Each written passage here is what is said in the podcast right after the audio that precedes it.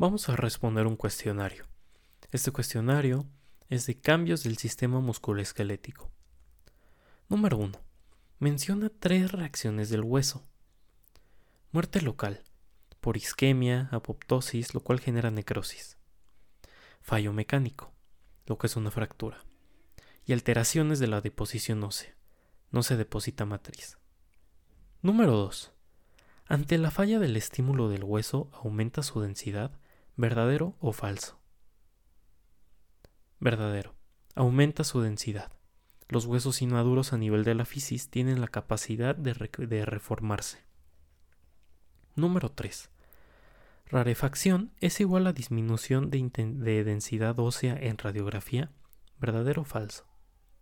Verdadero. Número 4.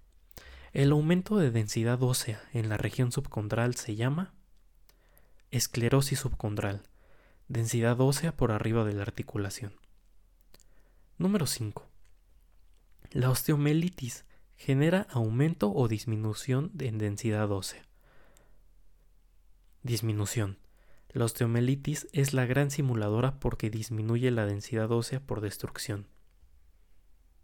Número 6. La hipertrofia muscular se da por aumento en número de fibras, verdadero o falso. Falso.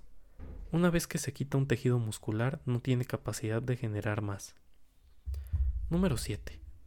La inmovilización prolongada es mala para las articulaciones, verdadero o falso.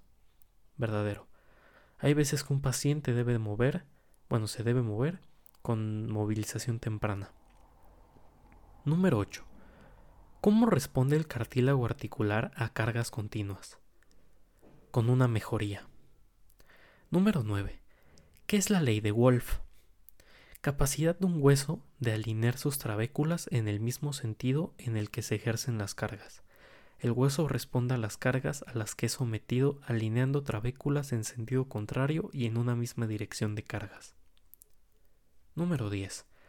Las fibras de colágeno dan resistencia a la tensión, verdadero o falso. Verdadero.